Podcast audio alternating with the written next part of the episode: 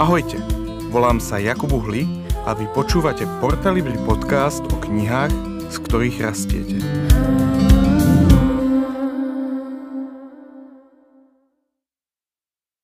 Milí priatelia dobrých knížiek, vítajte pri ďalšom dieli Portalibri podcastu.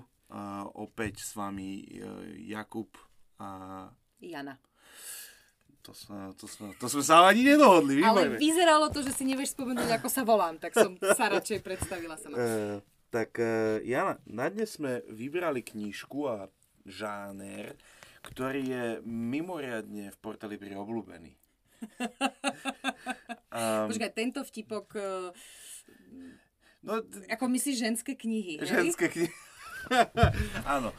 Z nejakého dôvodu, a to je ma zaujímalo, prečo, je veľmi silný segment ženských kníh, ktoré sa venujú ženskej spiritualite a tomu, že proste ženy každé ráno, alebo večer, alebo obed, podľa potreby, začnú tým, že majú nejaký biblický text, tam majú nejaké otázky a buď si tam píšu, alebo kreslia. A my tieto knihy predávame. Že zamyslela si sa niekedy nad tým, prečo takéto nemajú muži? Nie. No ja som nad tým dneska rozmýšľal, že či by náhodou sme nemohli prejsť do tohto segmentu, len neviem, že čo by tam ten muž mal ako aktivitu. Čo by si tam kreslil? On by potreboval niečo podľa mňa budovať. Akože keď už sú takí, no niektorí podľa mňa, muži sú... Prepáč za výraz jednoduchší. Nie všetci, nechcem to teraz generalizovať úplne, ale možno je to tým, že mužom stačí, ja neviem, Biblia, nejaký úryvok, nejaké verše. A idú k originálom, niektorí idú k originálom, niektorí si proste len prečítajú, možno si prečítajú k tomu zamyslenie, kdežto tá žena si k tomu zrejme, ja hovorím zrejme preto, lebo ja ten typ nie som, potrebuje kresliť, alebo potrebuje proste niečo vymalovávať, alebo tak. Takže ja si myslím, že preto tí muži sú takí jednoduchší v tom, že im dáš jednoduché zamyslenie, alebo im len dáš Bibliu, že... Vezmi a jedz. No, alebo sme dostatočne tento segment neprebádali. A v skutočnosti muži po niečom takomto prahnú. Je to možné a možno by nám mohli aj posluchači nášho podcastu dať nejaké pripomienky. Kľudne nám napíšte, my budeme vďační. Napríklad aj formát, hej, že či to majú byť také nálepky, že to je jednorázová knižka, že ty si tam niečo napíšeš a potom to niekam nálepíš. Že napríklad, že miláčik, milujem ťa. A nalepíš to svoje, že to je projekt na celý deň, že áno. Jej to máš niekam nalepiť. Áno, na chrbát. Dobre. Bude ti vďačná. No. Dobre, tak to takže, tu nám nevyšlo. No. Ale každopádne je to taká otázka, ktorá visí vo vzduchu. A teda z tých ženských alebo kníh, ktoré sú zamerané na podporu tej spirituality pri ženách, tak je tam naozaj akože... Teraz bez všelijakého humoru, v tej ponuke je veľa kvalitných kníh a ty si vybrala z tej všetkej jednu konkrétnu, tak povedz nám niečo o tej knihe a o tej autorke prípadne. No ja by som začala trošku zoširoka. Ešte širšie ideme. Ale nie. Že ja si myslím, že tej ponuky naozaj, čo sa týka tých zamyslení pre ženy, je dneska už dosť veľa. My sme sa rozhodli do toho vstúpiť trošku inou formou, pretože si myslím, že proste sú iné vydavateľstvá, ktoré vydávajú tento typ kníh a my sme chceli trošku osloviť iné ženy alebo iný typ žien. Takže každá žena chce byť tá iná. Každá, no výnimočná, očarujúca. Ale my sme vybrali jednu výnimočnú ženu, ktorú sme dokonca aj pozvali na Slovensko a mala tú konferenciu. A tá žena je skutočne výnimočná, pretože je to, volá sa teda Leslie Leyland Fields, je to teda Američanka, ktorá žije na Aljaške. A ona loví lososy. Oni sa živia s manželom tým, že každý rok majú, oni si kúpili vlastný ostrov a tam prebývajú celé leto a tam tie lososy vtedy chodia a oni vlastne sa živia teda tým rybolovom, oni nalovia ryby a potom ich teda predávajú ďalej. Čo je na nej výnimočné, okrem toho, že žena rybárka v takýchto podmienkach, že to není, že sadnem si k jazeru a nahodím prúd, ale proste, že je to naozaj veľmi ťažká práca. Ona má asi 155 cm a je... Ježe, čo? Čo to bude? Ona je proste malá, útla žena. A ona, keď nám opisovala aj v tej knihe to je, a potom nám aj keď tu bola na tej konferencii, tak nám ukazovala také video z toho rozbúreného mora, teda nie Aljašského, ale proste tam, pri tom Kodiaku, tak ona akože, to proste neveríš tomu, že taká žena, malá, drobná, to dokáže všetko zvládnuť, že dokáže na tom skife, na tom člne, proste sa udržať a proste, ja neviem, že ju ten vietor nezhodí. A to práve, lebo má nízke ťažisko.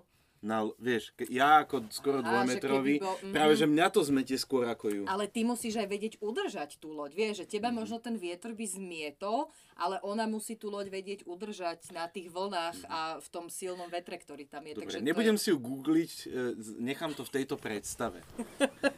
No a táto Leslie, okrem toho teda, že sa živí týmto rybolovom, ona vlastne sa vydala, teda Dobre sa vydala. Stretla na univerzite, stretla teda svojho budúceho manžela, ktorý teda sa týmto živil, žil tam na Aljaške a ona sa tam rozhodla teda odísť za ním a žiť tam a živiť sa teda týmto. Ale ona zároveň má v sebe takéto umelecké cítenie a vždycky si priala písať knihy.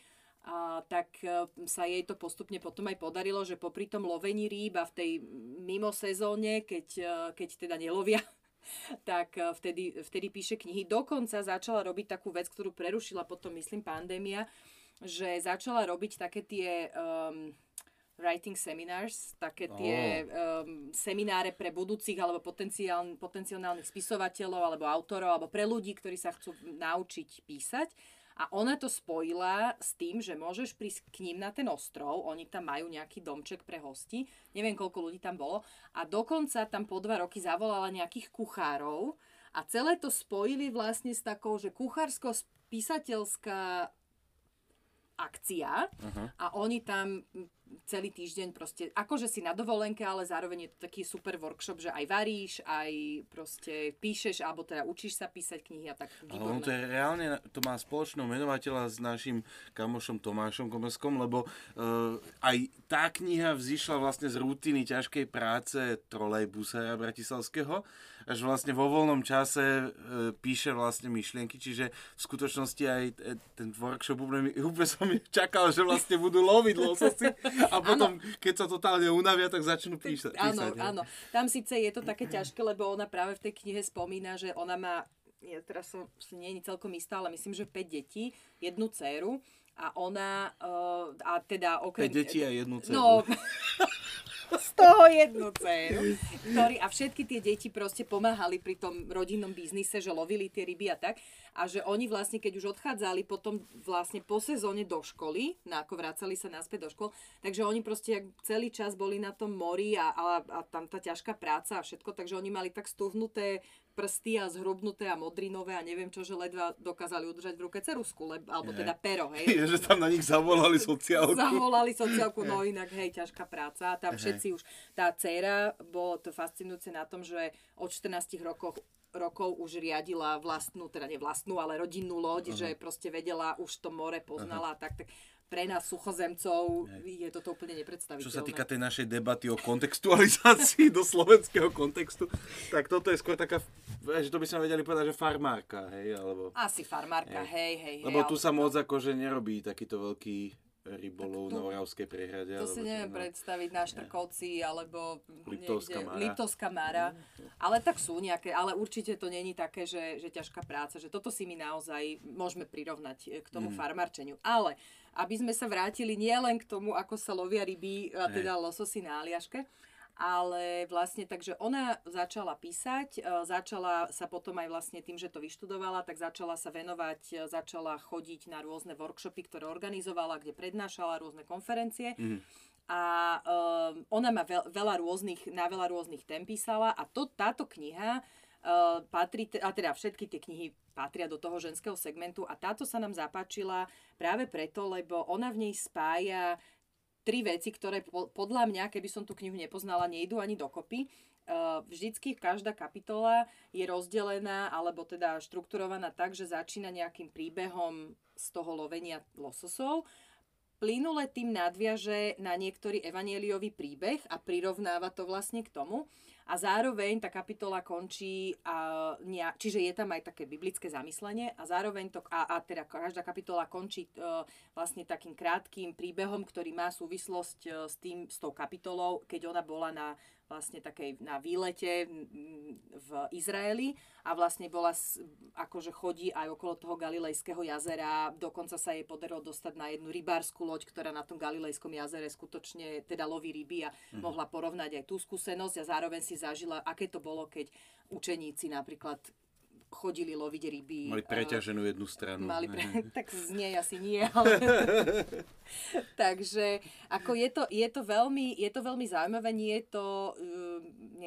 je to veľmi dobrá kniha, ktorá je aj zaujímavá práve tým úplne neznámym prostredím, ale zároveň spája aj to biblické a také zamyslenie nad Bibliou. Dobre, tak máš nejakú časť, ktorú by si nám prečítala? Ja si zoberiem knihu do ruky a otvorím ju niekde, lebo to sa veľmi ťažko sa nachádza. A teda veľmi ťažko sa hľadá nejaký úryvok, tak ja skúsim niečo prečítať. Aký život som to dostala do vienka? Alebo som si ho zvolila sama? Prišla som sem nasledovať Ježiša alebo muža, za ktorého som sa vydala, alebo oboch. Po všetkých tých rokoch som si istá jedným. Tento život nie je život v závetri, ani pre telo, ani pre dušu. Už len dostať sa sem je výkon sám o sebe a navyše tu každoročne čelíme hlbokým, nevyspytateľným vodám. Len pár hodín po pristátí, naložení a vyložení desiatok škatul so zásobami, ktoré sme museli vyniesť z pláže hore strmým kopcom do domu, zazriem, ako pri útese vo vode pod domom niečo rozbesnene špliecha. Že by skupina kosatiek na love u škatcov? Majka, Abraham, poďte rýchlo sem. Pribehnú za mnou k oknu a sledujeme, ako sa najskôr vynoria čudné plutvy a potom sa z vody vymrští tmavé telo. Čo je to? Opýtajú sa chlapci naraz. Vtedy mi to dôjde. Je to skupina vráskovcov myšokov. Krmia sa. Nedokážem odtrhnúť oči od ich vystrájania. Takmer tomu nedokážem uveriť. Vráskovce myšoky sú pokojné veľryby. Nevyvádzajú a nepochabia sa ako vráskovce dlhoplutvé. Sú obrovské, druhé najväčšie stvorenia po vráskovcovi ozrutnom, no aj napriek svojej váhe sa v oceáne pohybujú priam dôstojne. Leto čo leto migrujú do tohto zálivu, tak ako ja. Tiež už zažili všetko možné. Teraz sa však do zálivu nahrnuli mladé slede. Už je takmer leto. V tomto čase vráskovce zabúdajú na svoje bežné zvyky a oddávajú sa tzv. Výpadovému krmeniu. Čítala som o tom, no nikdy som to nevidela. Ležia na boku a krmia sa, zhrňajú a naberajú húfy sledov, trepocú a čľapocú svojimi obyčajne neviditeľnými plotvami. Ďalekohľadom sledujeme, ako sa dvíhajú a kotúľajú, čeria vodu krúžením a výpadmi, a všetkým týmto vytvárajú divotvornú spenenú zmes vody, veľrýb a vzduchu. Prečo sa len potopiť, keď sa môžu vrtieť a vyhadzovať svoje 70-tonové tela na lákavú hladinu a uloviť tak celý húf chutných rýb naraz? A my sa tu pri pohľade na ich dokonalú hostinu ideme popukať od smiechu a nevieme sa vynadívať na to, čo všetko je v tomto vodnom svete možné. Na druhý deň poskakujem od radosti. Spomeniem si na slová G.K. Chestertona. Možno Boh každé ráno povie slnku, výjdi ešte raz. A každý večer povie mesiacu, výjdi znova. Možno všetky sedmokrásky nie sú rovnaké z automatickej nutnosti. Možno Boh vytvoril každú sedmokrásku zvlášť, ale nikdy ho to neunavilo. Možno má nekonečnú dychtivosť detstva. My sme zhrešili a zostarli, ale náš otec je mladší ako my. Tak to bolo veľmi pekné. Dokonca možno ako chlapovi, možno by som si to aj prečítal. Inak čítalo to veľa mužov a veľmi sa im to páčilo, možno práve kvôli tomu. Mňa fascinuje vlastne ten vodný svet a to, že vraskavce, myšoky, vôbec tie zvieratá, ktoré my nepoznáme, okrem teda iného, ale určite si to môžu prečítať aj muži a určite im to niečo dá.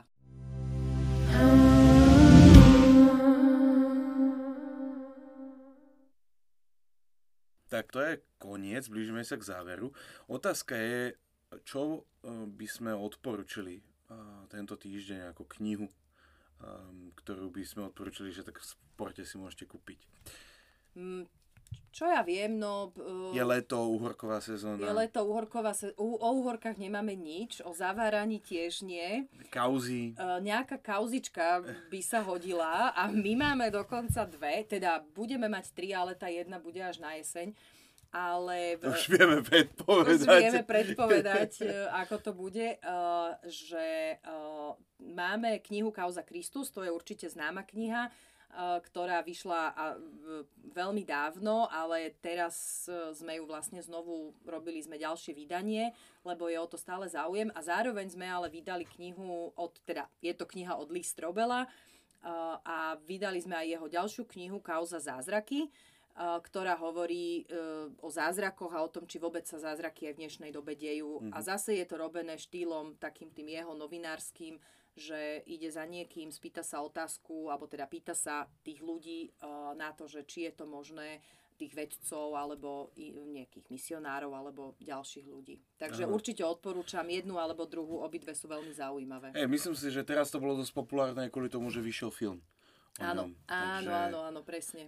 Na Veľkú noc sa zvyčajne vysiela. Hej, takže Kauza Kristus, Kauza zázraky a potom príde tretia kauza na jeseň. Kauza nádej.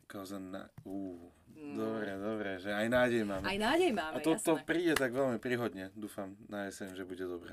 Bude dobre. Dobre, tak ďakujem veľmi pekne, že ste nás počúvali aj dnes a počujeme sa vlastne opäť o týždeň. Majte sa.